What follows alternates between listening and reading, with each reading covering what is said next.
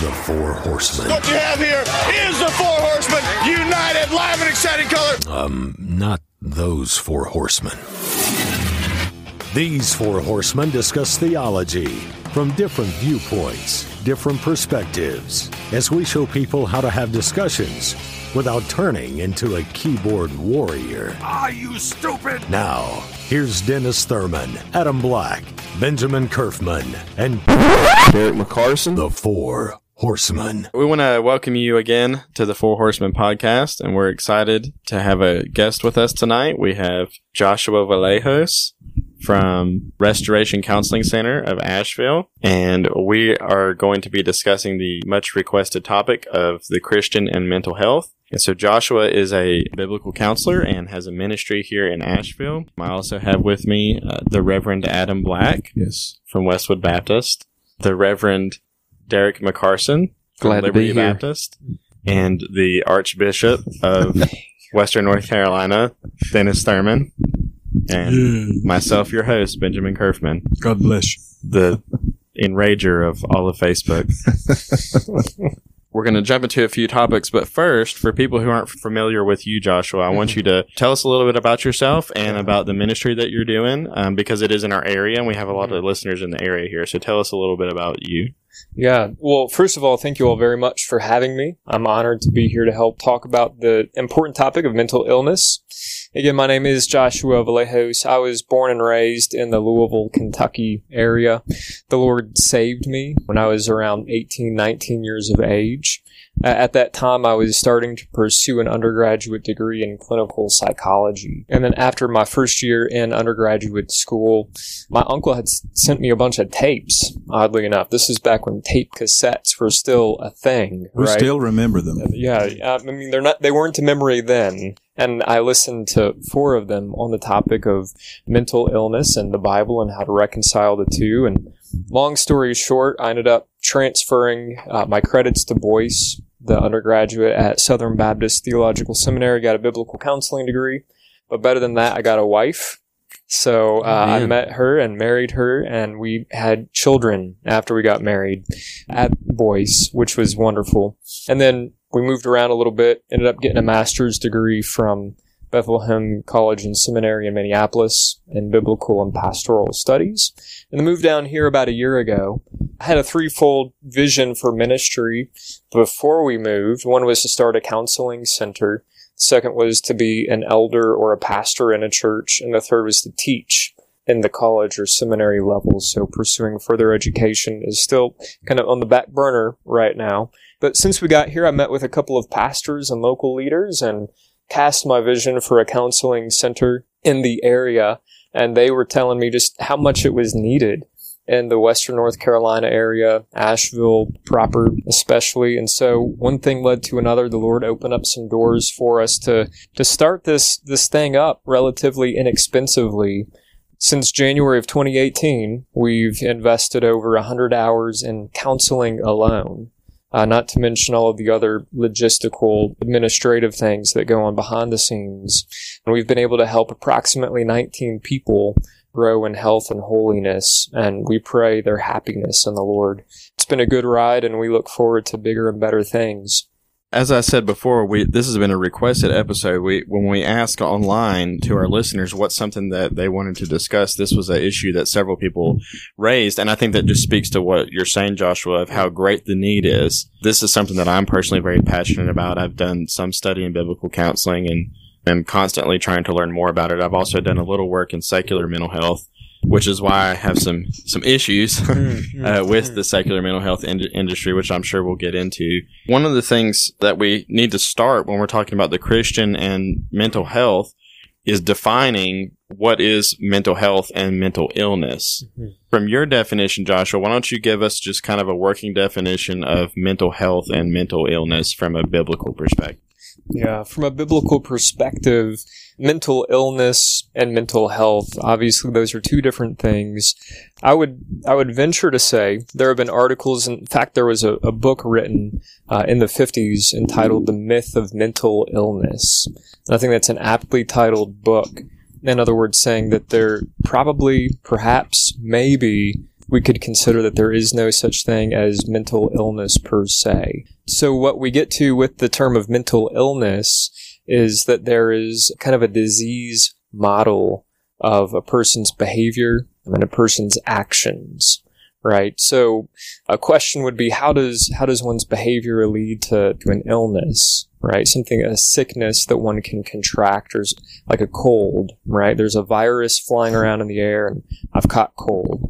Uh, th- there is no, you know, depression virus floating around in, in the air or bipolar or infidelity or adultery or these things or gambling, compulsive gambling.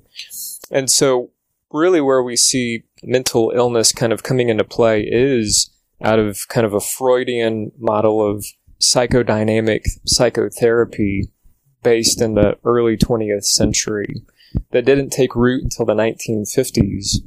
And that's when you also see a rise in viewing behavioral problems as more of a biological thing than you do a spiritual thing or a soul thing, right? Psychology, it's the study of the soul. And so now you have this biopsychology that takes root in uh, 1950, 1960, up through 1970 uh, with things like lobotomies, electronic shock therapy. And really your first pharmaceuticals in the field were antidepressants that began to show some differences in the way people thought and the way people acted.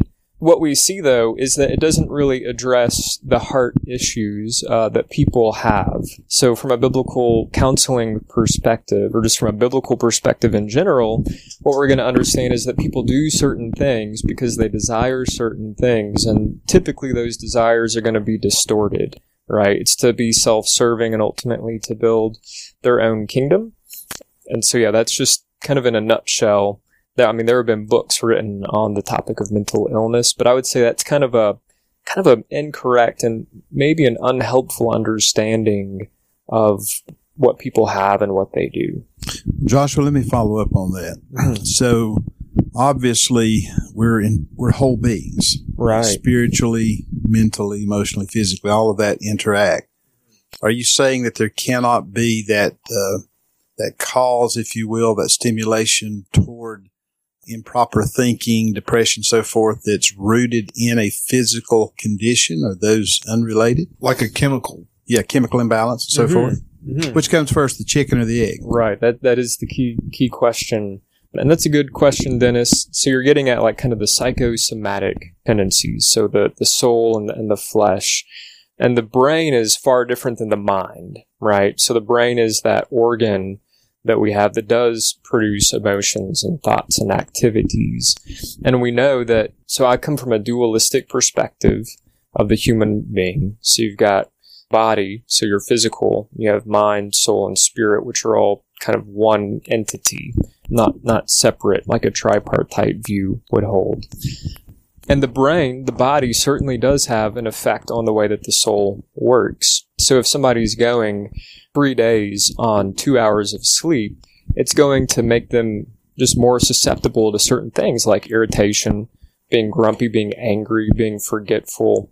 So it's going to create an environment in which sinning is a much easier thing for them to do had they not had only three nights, three hours of sleep, right? And then so you've got other things like there hasn't been empirical scientific data on what comes first, the chicken or the egg, in terms of chemical imbalances. So we can say, well, a person is depressed because of a, a low dopamine or a low serotonin levels that they have, when in fact they haven't proved that that's why a person is depressed. What really started was, you know, in the 1950s, whenever they started using these pharmaceuticals to increase a person's serotonin or dopamine, and then you saw some improvement. But the core issue, and I know we might be getting to this later on, is kind of the question on medication and what mm-hmm. role does it have? And I'm not wholesale, you know, anti-medication, so don't don't hear that.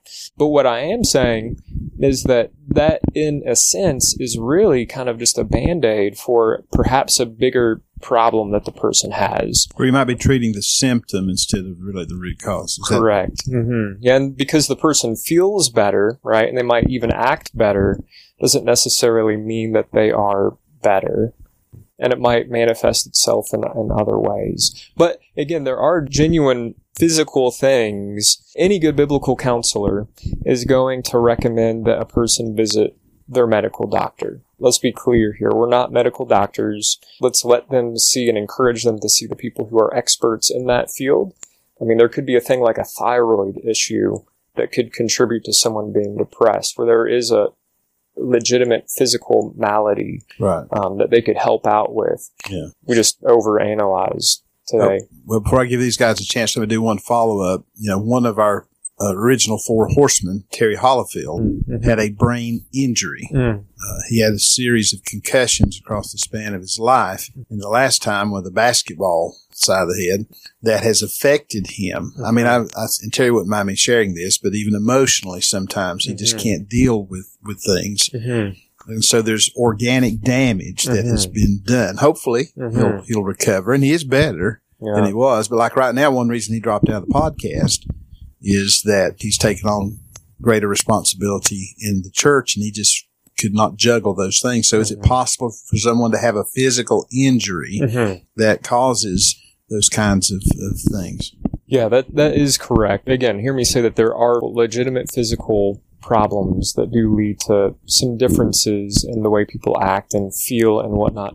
And those I would more often refer to like a neurologist, someone who actually studies verifiable evidence in terms of organic material of the brain, and not so much a psychiatrist who uh, studying somewhat subjective evidence based upon a list of questions and not measuring actual physical symptoms. But yeah, so you've got things like Alzheimer's, right? That's verifiable. You've got brain injuries, even things like autism, where there are differences in a person's makeup contribute to behavior. Well, and, and like you may have had some uh, former professional football players that have Mhm. ended up committing suicide or done some awful thing, which doesn't, I don't think, alleviate their responsibility for choices, Mhm. but those brain injuries Mhm. are seen to have been uh, contributors to that. hmm Yeah, they, they very well can be. Each particular case is going to be different, right? It's not a one size fits all. So that's where you want to be careful from, you know, making a hasty generalization. The important thing is to remember that no matter what, there is no excuse for, for sin, right? There can be a physical weakness in a person just in terms of, well, our, you know, bodies waste away day by day. So we have a weakness maybe in the brain from our head being hit too many times by another football player rushing at us, it's going to have an impact. It's going to have a toll, but it's not going to be sin. It's going to be a weakness in our physical body. one of the misconceptions that I think the average Christian and the average listener is going to have is what exactly is psychology and how do we understand that? Because a lot of people don't recognize that there are soft sciences and hard sciences. Hmm. And so you just made a distinction between a hard science like biology or neurology or something like that, where there's proven, verified scientific evidence, you know, of some kind of physical injury or something that we can actually measure scientifically. The problem with psychology is it's a soft science, which means that a lot of it is inferred or assumed mm-hmm. and not necessarily scientifically verifiable. For instance, you made a distinction earlier between the mind and the brain. Well, the, Mhm. the mind is a metaphysical concept. It's, You mm-hmm. can't measure a mind scientifically. Mm-hmm. And you can look biologically at thoughts that people have and what effect that that has biologically in their brain. But you can't explain scientifically where those thoughts are coming from or, mm-hmm. or what the origin of those are or what the relationship even of those to the brain is. Mm-hmm. But the problem is the industry of mental health portrays itself basically as a hard science. Mm-hmm. So the average pastor that's listening, the average person in the pew thinks when I go to see a therapist, that Mhm. therapist is the same as a medical doctor and that Right. what they're doing with me is the same as a medical treatment if I was having a surgery or if I was having something like that. When in fact, a lot of the theory and the worldview that they're practicing their psychology from really is more philosophy and worldview than it is actual science. And so, um, can you just clarify that for the person that's listening? Because a lot of people will say, well, I need to go see this therapist. And because this person's a licensed therapist, they can offer treatment for me the same way that my primary care physician would, when really it's not Mhm. the same. Yeah, absolutely helpful, uh, Ben, distinction there. Thank you for making it. And you're right. So a lot of therapists, a lot of psychologists, psychiatrists have and gained their credence from the fact that they're able to be licensed, from the fact that they're able to be reimbursed by insurance. And so they have credibility. So people go to them and they essentially put their trust into them because they have this inherited credibility based on those things that I just mentioned, just like a medical doctor would. However, the proposal that I want to make is that they don't have the same credibility as the Word of God offers. So something that is based in truth and something that can help with more than just even behaviors. So there may be some really good things that even Christian psychologists are doing with cognitive behavioral therapy. However, I don't think that just changing behavior is really going to go deep enough. So I am a Christian hedonist.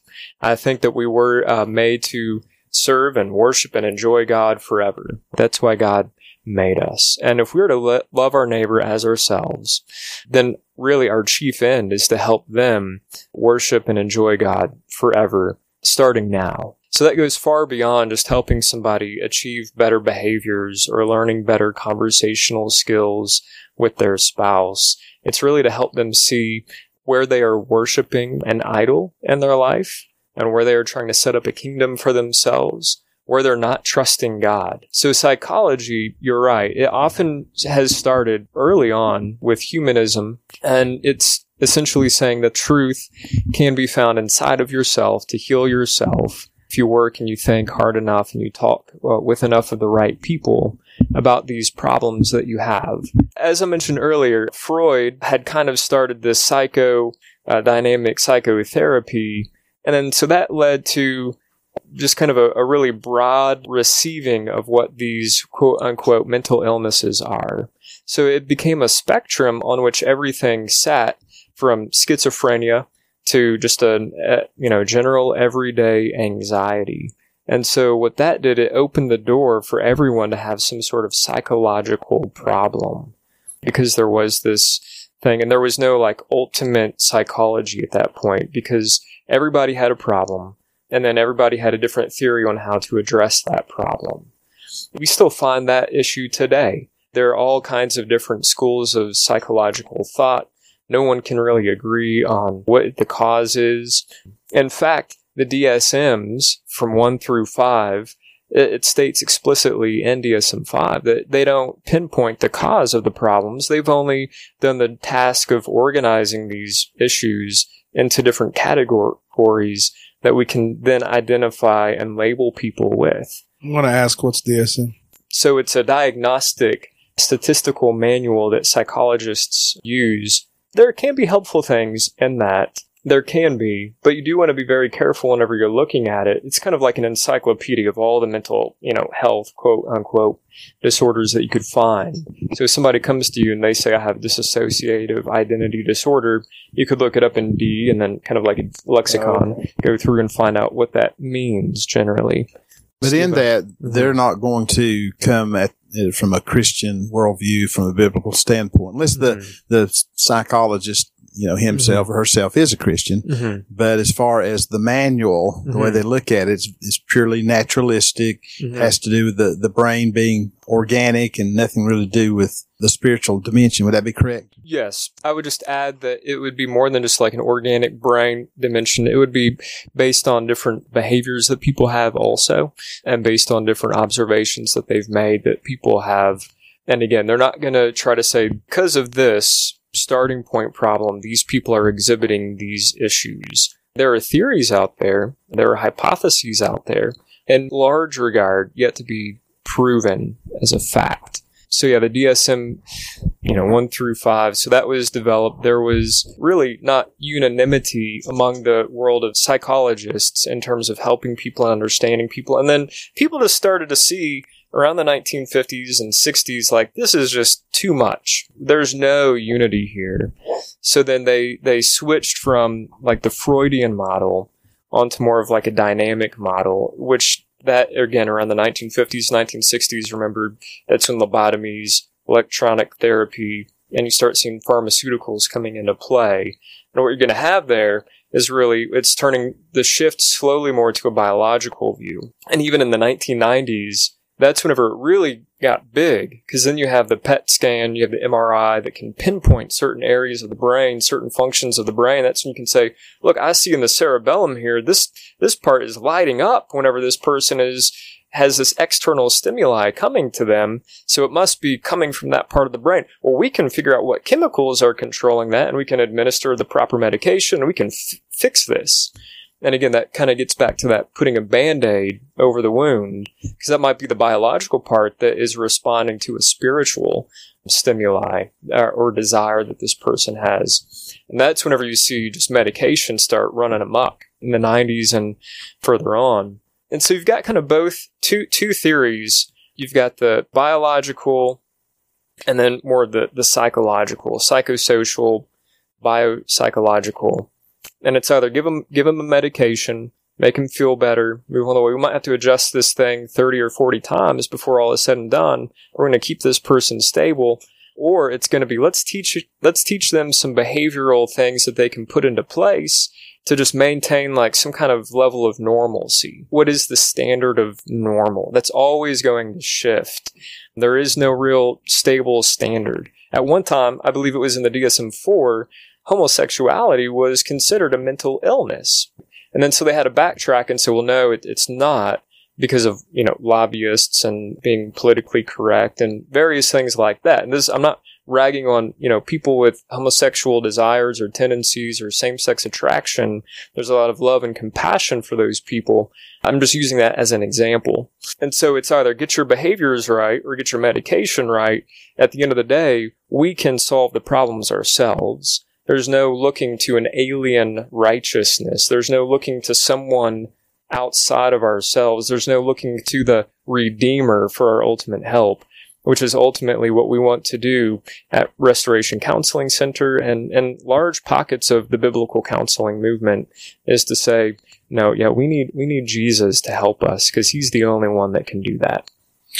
Okay, well, and that ties in with another question that I think would be helpful to a lot of people, which is for those people who are in a situation where they're uh, where they need counseling, they mm-hmm. need something more intensive, mm-hmm. or for those pastors who maybe have a situation in their church mm-hmm. where uh, they need to refer. Mm-hmm. What does that person or that pastor, what do they need to be looking for in a mm-hmm. counselor? Because I think one of the things that mm-hmm. we've discovered is is not all counseling is equal, not all counselors are equal in their worldview. And just because a person goes to church on Sunday mm-hmm. and they're a licensed therapist doesn't mean that they're counseling from a biblical worldview. Mm-hmm. So what are those things that say I'm a pastor, say I have a, a couple in my church or someone that's struggling and I've got a choice of 10 therapists. Mm-hmm what criteria am I kind of looking at? And then even triaging that, because one of the challenges that we have in our area is there's a very limited amount of biblical counseling. Mm-hmm. So what do you do when you've got nobody? What's, mm. how do you get as close as you can to helping that person?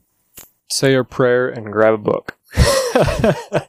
um, no, I would encourage like all pastors out there to, to, as best as you can. I know you're bogged down with a lot of stuff. I, I totally get that, but definitely there is something to be said about the local church and the people of the local church uh, and the pastor of the local church to kind of spearhead that shepherding. Now, one of the best things a pastor can do for the people of his local congregation to shepherd them well is to refer them to someone who can help.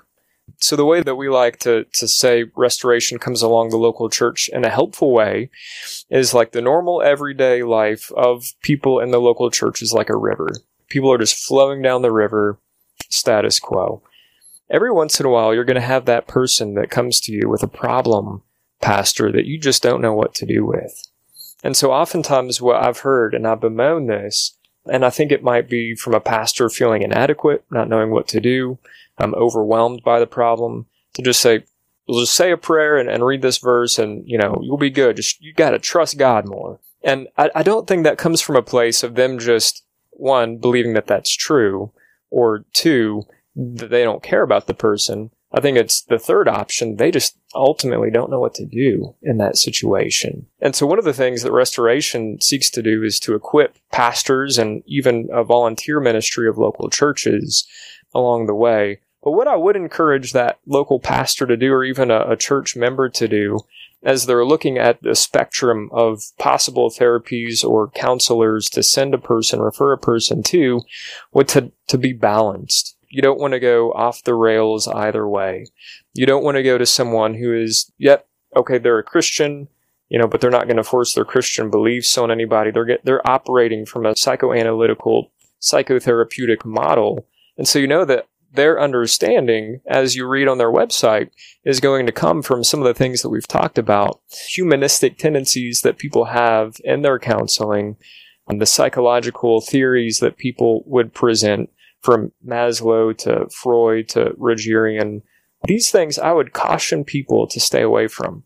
As well, on the other end of the spectrum, you might have a biblical counselor. I love and I greatly respect what Jay Adams did for the biblical counseling movement. Thankful to God for that brother. And just like Luther, we're going to reform and we need to keep on reforming. We're not where we're at when Luther nailed the 95 Thesis to the door of uh, the Church of Wittenberg. And we're not where we were about 30 years ago whenever Adams started writing material that was so helpful. Adams, he was a proponent of we need to be very, very strict, very, very turt, very stern, and let these people know that we mean business and we're going to get down to business and so really there was a display of lack of empathy that people have picked up from his writing. And also it needs to be only done in an authoritative way behind a desk by a pastor, an ordained man of God. I also know a lady who had received counseling by Jay Adams and said that his writing and his counseling methodology were far different.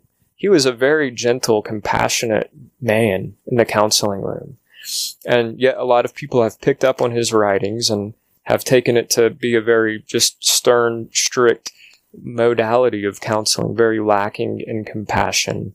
So I would say a good balanced view is someone who will, one, a lot of people that come to counseling are suffering. They've been hurt by other people. They've been hurt by their own sin. And so they need somebody who will come alongside them like Paul talks uh, to the Thessalonians, like a, like a nursing mother. Paul said, I was walking amongst you gentle as a nursing mother. Paul, when he talks in Galatians 6, 1 and 2, you who are spiritual should restore your brother in a spirit of gentleness. So somebody that's going to come alongside and say, you know, I'm not, I'm not your authority. I'm not your boss. I'm not the professional looking down at you saying I can help you. But they need somebody who's going to come alongside them and say, you know what, brother, sister, we are in this together. I'm a sinner. You're a sinner. We both need help. I'm going to take the time to listen to you, to get to know your particular struggles, and then I'm going to, Lord willing, help you to see what God's word has for you to lead you, hopefully, in, in repentance. A couple of things kind of follow up on that, mm-hmm. a couple of extremes, and maybe you can deal with these. The, the one, you may have someone that advocates a person's problem is of a spiritual nature, a demonic influence, mm-hmm. and what that person needs is exorcism or mm-hmm. that sort of thing. Mm-hmm. And then on the other hand, you may have some folks that quote are, are Christian counselors, but they promote self-esteem. Mm-hmm. Your real problem is, you know, you got to talk happy thoughts about yourself right. and, yeah. you know, that sort of thing. So, so mm-hmm. deal with those two extremes. Yeah. great, great question. So the demonic activity, that is a big, big topic. And so we could say that like a non-believer, are they going to be influenced by demonic activity, like so demon possession. I'm open to the realm of non believers, people that have not been sealed by the promised Holy Spirit, be possessed by demons. Not so for believers, primarily because you never see that happen in the Bible. Every time I think about demonic possession or spiritual warfare for that matter, I, I think after the Bible to a gentleman named Anthony. Was in the fourth century, early fourth century, Athanasius chronicled his life. He is often esteemed as one of the first uh, Egyptian desert monks, right, that sought seclusion. Athanasius records that Anthony wrestled with demons. Like he felt like he was in this physical exertion, this physical fight with demons that were tempting him to sin left and right. And so there's picture of these ugly, scary looking monster type figures surrounding him on all sides, tempting him to do things. What demonic activity and satanic activity in a person's life is, and the believer, right? We're talking about a believer here, is really like an Ephesians 2 type of a thing. The old adage, the world, the flesh, and the devil. The world is just steeped in, in sin. My flesh is sinful, so I desire to do sinful things. Um, even when I'm converted and in a Romans 7 type of way, I do the things I don't want to do and I don't want to do the things that I do because this, this flesh, vile man that I am, who will deliver me from it, Paul says. And then you see the devil as well. So he is the prince of the power of the air and he will do everything he can to stop a person from having faith in Jesus. Each time I sit down with a married couple or with a depressed person, or with a person struggling with uh, homosexuality, or a person struggling with cutting, or a person that's been diagnosed bipolar, you know, schizoaffective, or what have you. The ultimate thing is not to help them overcome those presenting problems. The ultimate thing is to help them with their faith. Because those problems they have are attacks from the enemy to eventually just get them to walk away from the faith well, my husband's not repentive of his use of pornography. Like, what kind of good God would do this in my life to allow me to be married to this guy? Like, he must not be a good God. I, am not, I might as well just go carve out my own path. Like, that's a very reductionistic way of going about it, but that is more or less what we're going to refer to, at least my understanding, is demonic activity in a, in a believer's life, right? It's, it's a spiritual battle on the regular. So every day. I mean, you look at Ephesians, and I love that book. So if you look at chapter 1, chapter 2, chapter 3, 4, 5, and 6, there is a spiritual dimension in every one of those chapters. And it's kind of an inclusio. So in chapter 1, you have Paul reminding the believer of the spiritual blessings that you have in Christ in the heavenly places. And then at the end, in chapter 6, you have Paul saying, every day put on the full armor of God because you don't battle against flesh and blood. You battle against principalities of darkness. And so Paul has this broader perspective in mind, but the spiritual battle that we all fight is an everyday ongoing thing. I mean, it's if we're sitting in traffic and we're, and we're tempted to grumble and complain, like something that we often joke about, but it is reality because that small grumbling and complaining, that in an Ephesians 5 type of way, where I don't have a thankful heart, this thing is out of my control, ultimately, is what we could get to. Something as simple as traffic. So I get angry and disgruntled and frustrated because of that. There could be other things that go on, so this isn't a one one size fits all, but it's it's pretty typical. That could lead to bigger and badder things and then, so the positivism, to answer the other part of your question, just think positively, think happy thoughts. Um, self esteem. The answer is in the title for self esteem. It's pretty, pretty selfish. It's pretty inward focused. When we were actually made to be outward focused, we were made to look to Jesus, set our minds captive on the things above, um, and then to be others focused. The first and second greatest commandments.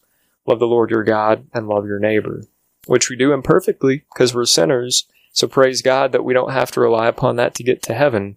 We can only rely upon the righteousness that Jesus provides.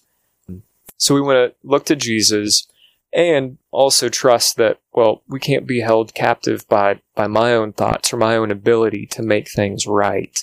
All that I'm going to do to be sanctified and to grow will come from God's word. So I don't know about the rest of you guys at the table here. It's been a little quiet, but this has been challenging to me to think about. I think for most of us in the church, this is a largely unaddressed topic. Mm-hmm. And I think a lot of pastors do feel like maybe they know a little bit or they've read a little bit or something like that, but they haven't offered a lot of training. I am mm-hmm. noticing a good trend that a lot of our seminaries are beginning to teach more in their MDiv programs around counseling, which I think is helping to equip pastors more. But hopefully this episode has been helpful uh, mm-hmm. to our listeners. And I would encourage you, if you're in the Asheville area, to reach out to Joshua and Restoration Counseling Center. This is a great resource for you. I know that they're always looking for churches to partner and support them. It is a nonprofit organization and they are supported by churches and other ministry partners. And so um, you may be in a situation in your church where you can't have a pastor to do counseling on staff, but maybe you could consider partnering with this ministry in your missions budget or something like that and being able to send some of your church members to work with Joshua and others there at the counseling center. If people want to get in touch with you about that, what's the best way for them to reach out to you? Yeah, the best way to reach out to me is to send an email to info at rccavl.com. That's info at rccavl.com. And also, if you have any follow up questions, disagreements, pushback with anything I've said today, please know that I have a listening ear and a compassionate heart. I will not take offense. I'd be happy to uh, talk with you and, and hear from you and any of the concerns that you have. This is a, a short episode to cover a lot of ground.